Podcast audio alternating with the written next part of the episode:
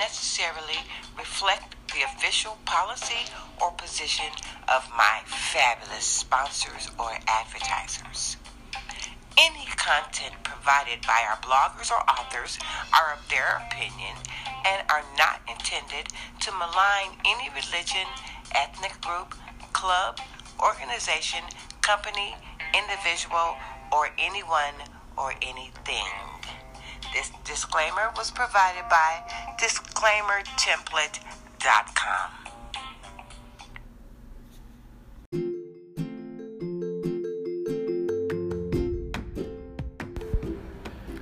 Hello, everyone. It's July, Justice July 2021, July the 6th. I'm back. Now, I'm still in the process of having this nightmare move. So, everything around me is in a disarray, as well as my mind. I have been banned from TikTok. Some trolls are after me and my friends on TikTok, but that's a whole different conversation. So, what I want to try to do is I want to try to revamp this podcast. I want it to be interesting yet informative and entertaining all at the same time. What should I call it? I'm a I'm an enter, ed, a entertain, uh, not an entertainer, an edutainer. It's an edutainer. Educate and entertain at the same time. Either way, we'll be right back with today's topic. I love you for listening.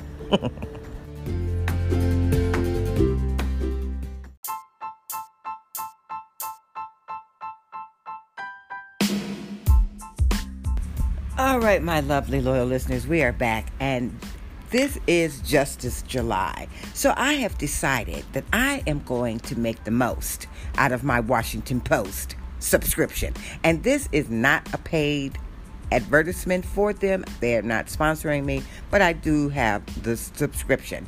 And they actually have a wonderful app, you guys, and they have a lot of section, sections and subsections. And I'm going to focus for the month of Justice July. I'm going to read at least one article from the Race and Reckoning section of the Washington Post, and I'm also going to read one one article from one of their other subsections because they have listen to this guys they have politics opinions coronavirus race and reckoning investigations, tech, world, lifestyle.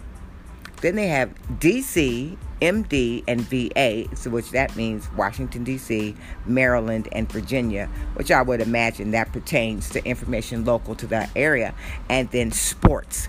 So, what I'm going to be doing for Justice what I'm going to be doing for Justice July is I'm going to be utilizing my subscription to the Washington Post.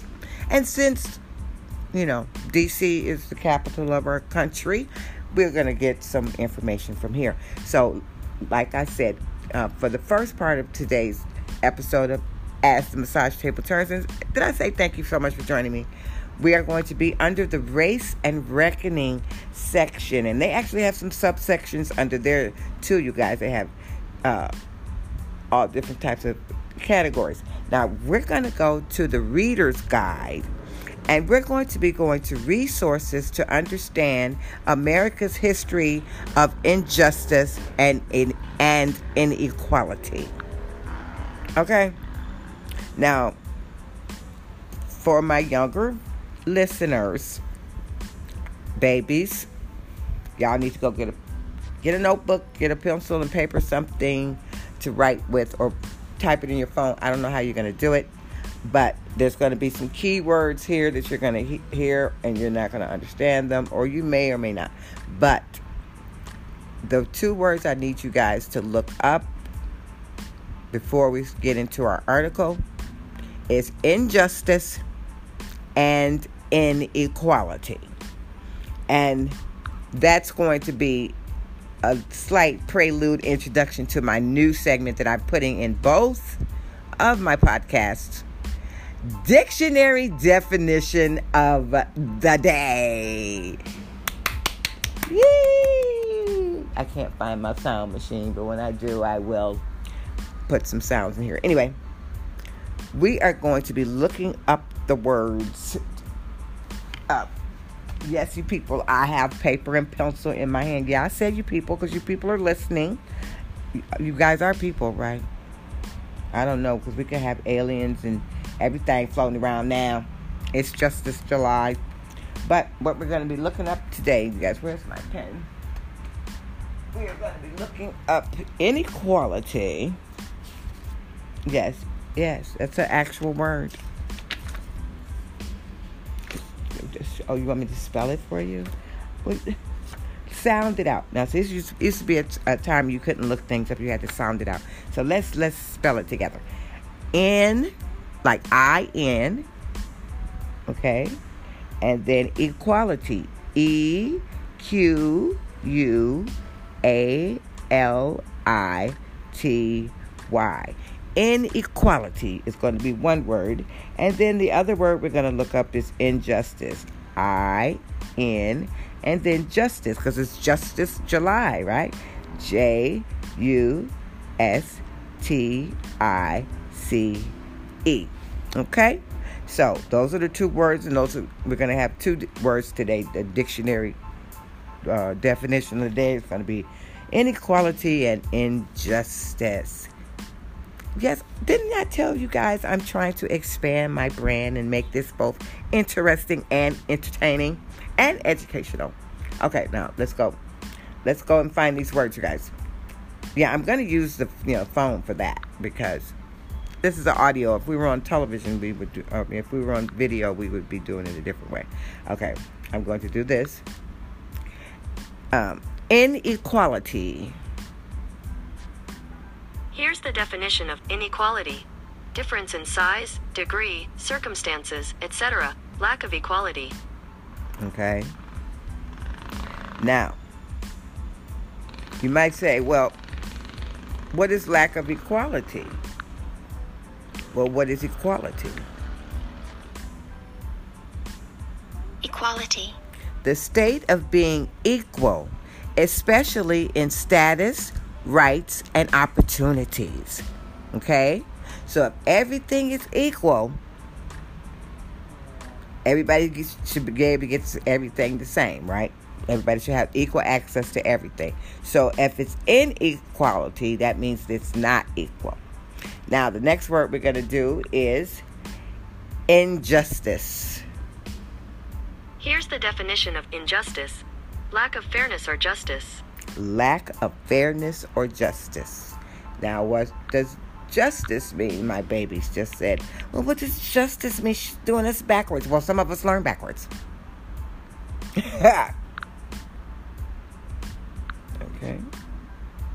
Now, Justice. a just behavior or treatment, a concern for justice, peace, and genuine respect for people. And then it's also a judge or magistrate, in particular, a judge of the Supreme Court of a country or state. Okay, that's the legal justice that we want, you know. And just behavior or treatment is justice. So any justice would be the opposite of that lack of fairness or justice. The injustice of the death penalty is their uh, sample sentence. An, an, unjust, an unjust act or occurrence. Plural noun injustices. Brooding over life's injustices is this sample um, situation. And that, you guys, is our segment, our new segment that we're introducing dictionary definition of the day. I hope you enjoyed that. And we will be right back with our article after this brief pause for the cause. I love you for listening. You are so awesome. Have fun in the summertime. Ooh, isn't it hot out here? Ooh, so glad though. We're glad to make it to the summertime. Mwah. Well, I'll be right back.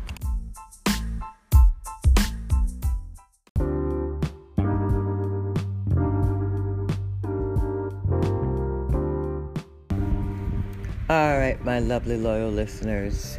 The weather has taken a turn. It's cooled down. This is Michigan, after all, the only state I know where you can have all four seasons in one day.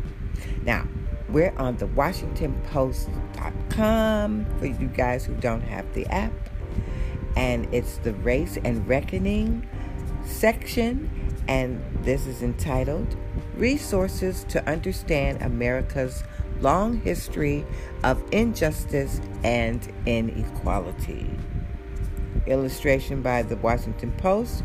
Photos by Library of Congress, AP, Washington Post.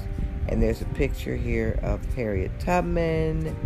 There's a picture here of Martin Luther King, Barack Obama, and some protesters with the I Can't Breathe and George Floyd shirt, and some police standing up here in a line, and uh, and one of the Olympians holding up the Black Power sign. Now, this article was written by Washington Post staff October 9th, 2020.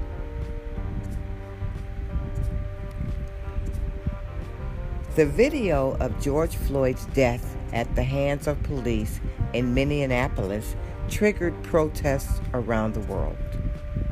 It brought renewed attention to the high profile deaths of black Americans during the past decade and ongoing concerns about systemic racism in the criminal justice system.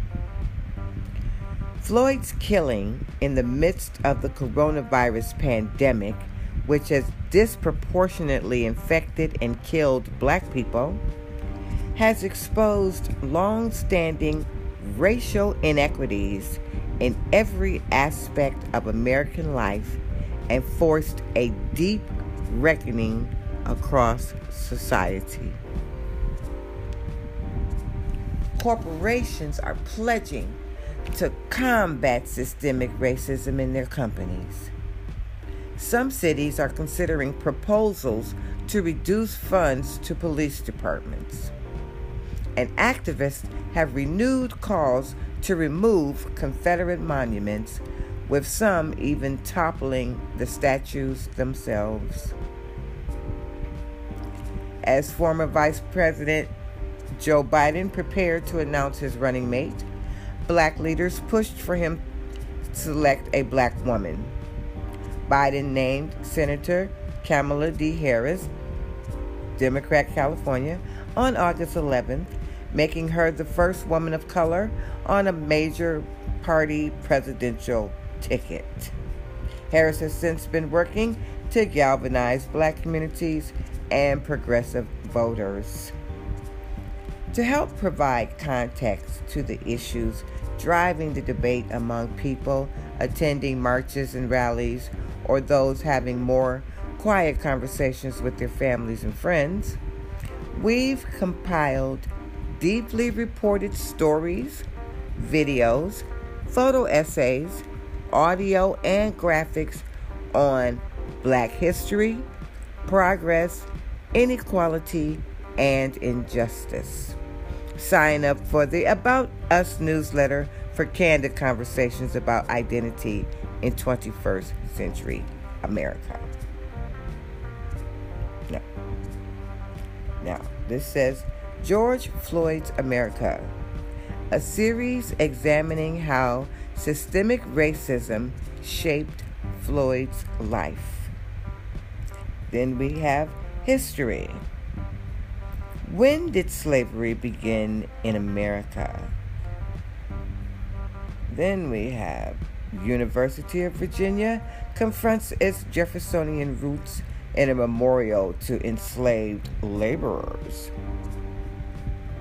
Then we have what does it mean to Daniel Smith to be the living son of an enslaved person in the 21st century? Then we have Jim Crow first appeared in the North, an early civil rights struggle in Massachusetts featuring a young Frederick Douglass shows the forgotten northern origins of racial separation.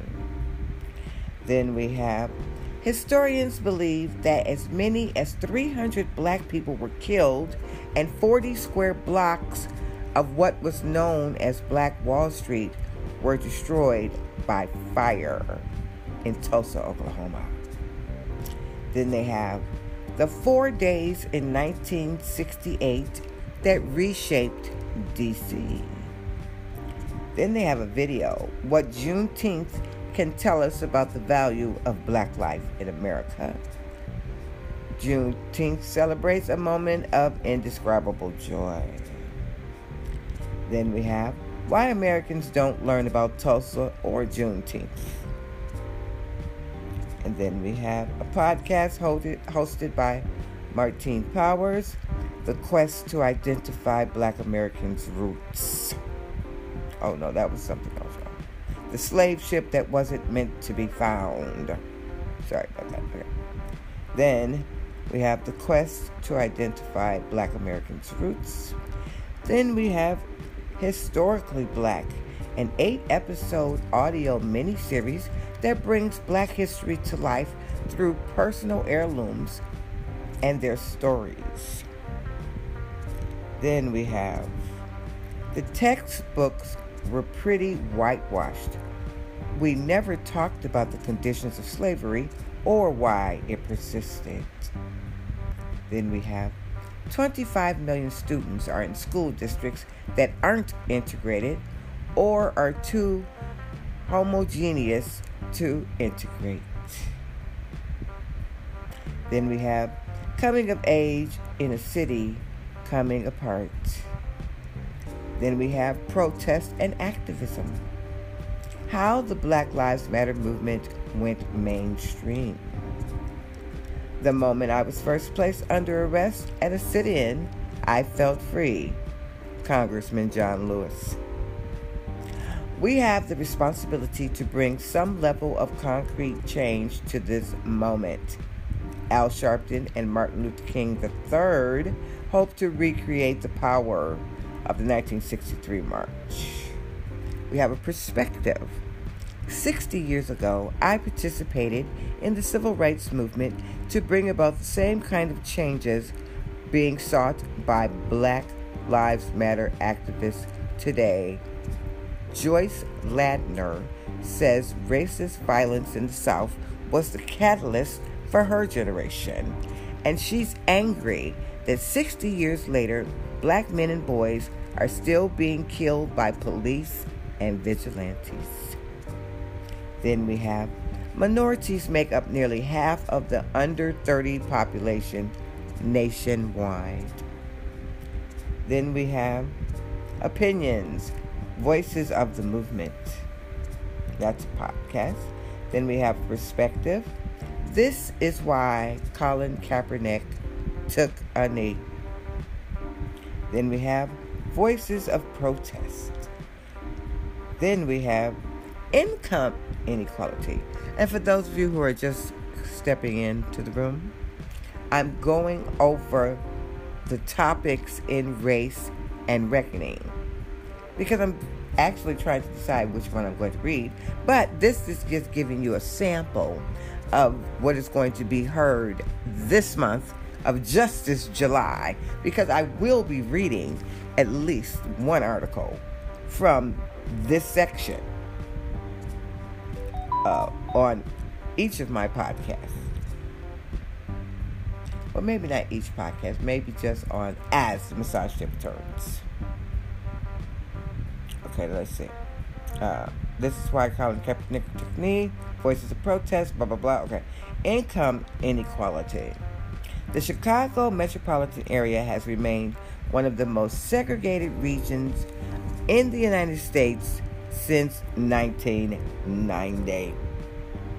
The only way African American businesses are going to survive is we have to own our own stuff. And with that, you guys, we got to take a break because we're getting close to the um, break time. But as you can see, we have a virtual cornucopia of race and reckoning articles, and we'll be right back with one of them. Mwah!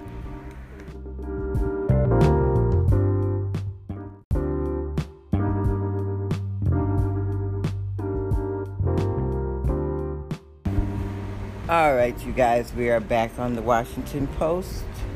Now, keep in mind, this is a subscription, and you can go on the WashingtonPost.com, and I think you get two or three, maybe four free articles that you can read on WashingtonPost.com. But this is under the Race and Reckoning, and I figure, you know, it's July, Justice July, but it's vacation time. Kids should be out of school. I think kids are out of school, except the ones that have to go to summer school. And then, um, people are traveling, you know, and, you know, the COVID restrictions have um, been lifted somewhat. People are vaccinated. So people are starting to, you know, travel again. So I ran across this article from 2020 by Rhonda Colvin while I was going through that cornucopia. And it says, Am I going to have the experience that I want, which is to be free of race and to enjoy this moment? Or will race tap me on the shoulder? Motorists still fear encountering racist police officers or wandering into towns where they're not welcome. Social media also gives a sense of what domestic travel looks like through the eyes of a person of color, chronicling stories of discriminatory encounters with such hashtags as hashtag Airbnb while black and hashtag traveling while black. So that is a hyperlink. I'm going to click it and traveling while black. Some Americans are afraid to explore their own country, concerns that evoke the Jim Crow era Green Book. Story by Rhonda Colvin, January 26, 2018. Her mom always smiled, except when the family made its annual summer drive to visit the grandparents in Magnolia, Arkansas. The smiles were gone while we were traveling, said Gloria Gardner, 77. It was the 1940s, and traveling to her parents' hometown was not approached lightly after the family moved to Muskegon, Michigan during the Great Migration. Stopping for food or bathroom breaks was mostly out of the question. For black families, preparing for a road trip required a well tested battle plan in which nothing could be left to chance. There were meals to cook and pack in ice Sheets were folded and stacked in the car to use as partitions if they were left with no choice but to take bathroom breaks roadside. And there was another item that Gardner re- recalls her parents never forgot to pack the Negro Motorist Green Book. While her dad drove, her mother leafed through the pages to see whether there were any restaurants gas stations, or restrooms on their route where they wouldn't be hassled or in danger. When it was time to stop, you had to know where to stop, said Gardner, who now lives in Rockville, Maryland. If you stopped at the wrong place, you might not leave. As she looked through her as she looked through a copy of her father's 1940 edition of the guide, she recalled its importance. Our green book was our survival tool. The Negro Motorist Green Book was created in 1936 by Victor Hugo Green, a postal worker in the Harlem neighborhood in New York, to direct black travelers to restaurants, gas stations, hotels, pharmacies, and other establishments that were well known havens. It was updated and republished annually for more than 30 years, with the last edition printed in 1967. Candace, Ta- Candace Taylor, a writer who has cataloged sites in the Green Book that still exist, said Green distributed the guide through postal workers and traveling salesmen. Copies were also sold at Esso gas stations and starting in the 1940s through subscriptions. Jim Crow segregation laws varied by county and state, so black motorists didn't have the freedom to play anything by ear. Food, gas, and lodging would probably be off limits during stretches of their journeys. Black travelers risked more than the humiliation of being turned away at restaurants or service stations. They often encountered harassment or physical danger if they inadvertently stopped in the wrong town. James Loewen, author of Sundown Towns A Hidden Dimension of American Racism, said he has been astounded by his research on the prevalence of sundown towns. All white communities where unofficial rules forbade black Americans after dark. In some cases, signs posted at the city's entrances warned black out of towners. N word, don't let the sun go down on you. I don't think this is a case of black paranoia for a minute, he said. Loewen estimates that the nation had no fewer than 10,000 locales with these rules. In particular, black drivers in the North had to be on high alert. Sundown towns were a northern phenomenon said Loewen, who continues to locate municipalities with such histories. Y'all know I'm in shock trying to read this now. In Illinois, I'm up to 507. In Mississippi, I'm at three, he said. Now, there's a photograph here of Miss Gardner. It says Gloria Gardner, 77. She looks like she's 57. Remembers driving with her family from Muskegon, Michigan to Magnolia, Arkansas in the 1940s to visit her grandparents. One item her parents never forgot to pack the Negro Motorist Green Book. She absolutely, Miss Gardner, you look fabulous for 77. Wow. Oh, wait. Anyway, the new Green Book hashtags and travel warnings.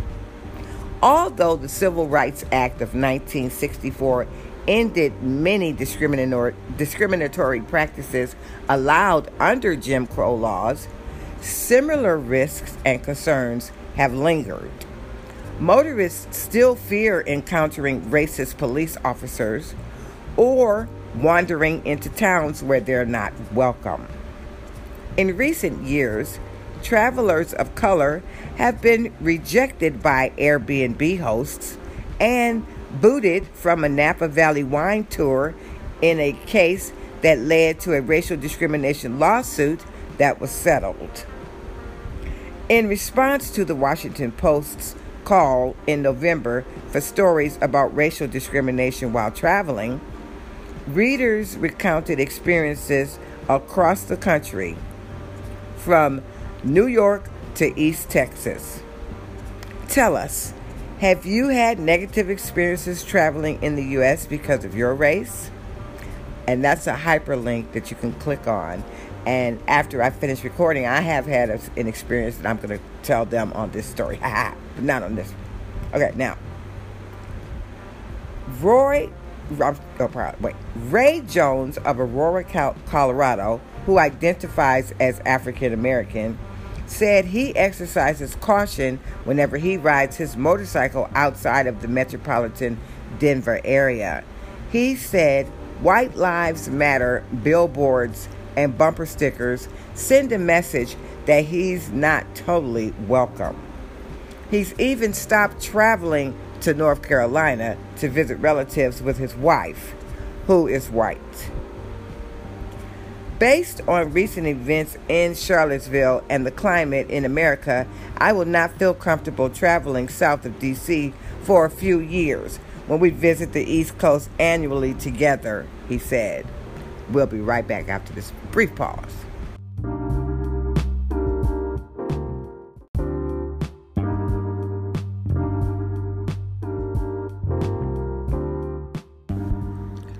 Evita Robinson, founder of an online community for travelers called NoMadnessTV.com, points to the political climate and a resurfacing of outspoken racism as causes for concern.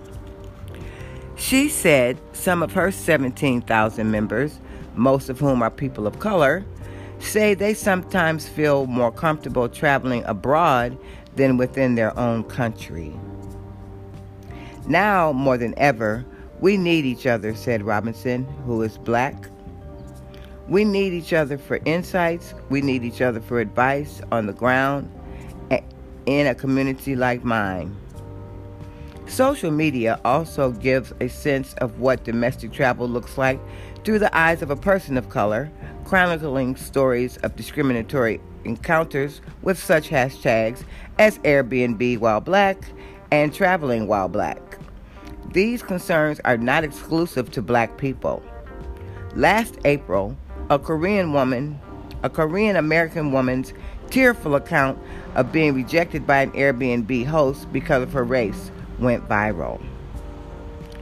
In a message explaining her decision, the Airbnb host cited the president. It's why we have Trump, her message read, and I will not allow this country to be told what to do by foreigners. President Trump's election in November 2016 coincided with a surge in reported hate crimes that month, according to federal data. Though report Though reported hate crimes have steadily declined since at least the 1990s, with 2015 having the fewest on record, reports of vocal white supremacists, high profile fatal police encounters, and caught on camera police racism are influencing where motorists of color are willing to drive. Okay, then they have a chart here a history of race and ethnicity based hate crimes in the United States. Dallas resident Jeanette Abr- Abramson, who identifies as African American, mentioned the case of a 28 year old black woman who was found dead in a Texas jail cell three days after she was arrested during a traffic stop. What happened to Sandra Bland could have easily happened to me, as I've made that drive to Houston several times and passed a lot of those small country towns, said Abram, Abram, Abrahamson, 48. Then they have a chart race based hate crimes increased the day after the 2016 election. Will race tap me on the shoulder? During the Green Book era, black drivers were actually, during the Green Book era, black drivers were acutely aware that they could be targets of unwarranted traffic stops that could go wrong. Many black men would keep a chauffeur's hat in the car and tell officers that the vehicle belonged to their white employer, which would diffuse a bad situation.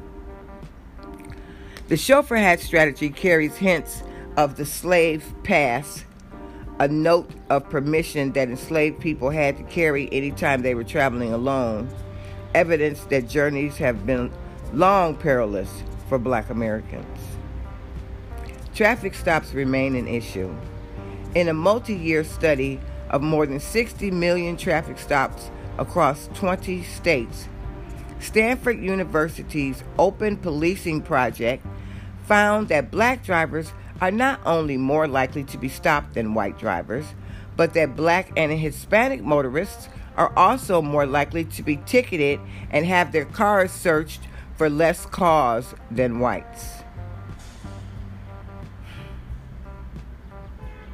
There's a quote here. There will be a day sometime in the near future when this guide will not have to be published. That is when we as a race will have equal opportunities and privileges in the United States. It will be a great day for us to suspend this publication, for then we can go wherever we please. Victor Hugo Green, founder of the Negro Motorist Green Book.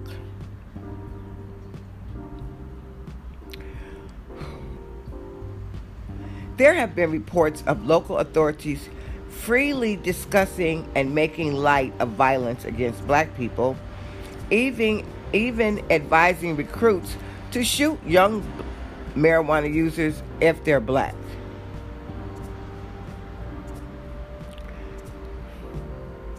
In August, Trump pardoned and offered vigorous support to a former Arizona sheriff who was convicted of criminal contempt related to his racial profiling tactics against Latinos.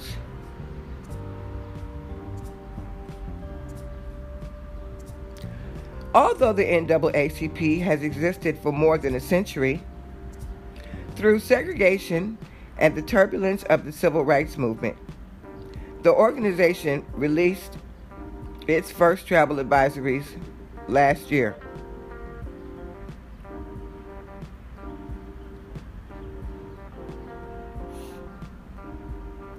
In August, it issued an alert to people of color traveling in Missouri after a state law was passed making it harder for women and minorities to sue based on discrimination in the workplace. In October, when the organization, excuse me, advised caution when traveling on American Airlines because of a pattern of disturbing incidents reported by African American passengers. NAACP spokesman Malik Russell said there was an unexpected flood of calls and emails from people sharing stories of discrimination they faced as passengers. He wondered whether the organization struck a nerve, revealing how much discrimination while traveling remains an under discussed topic it was a moment where we saw the need for these types of actions, where it seemed people were waiting for an opportunity to tell their story, Russell said. When Taylor speaks about her Green Book research, people often tell her they are relieved that the need for such a guide is over. But she is quick to caution.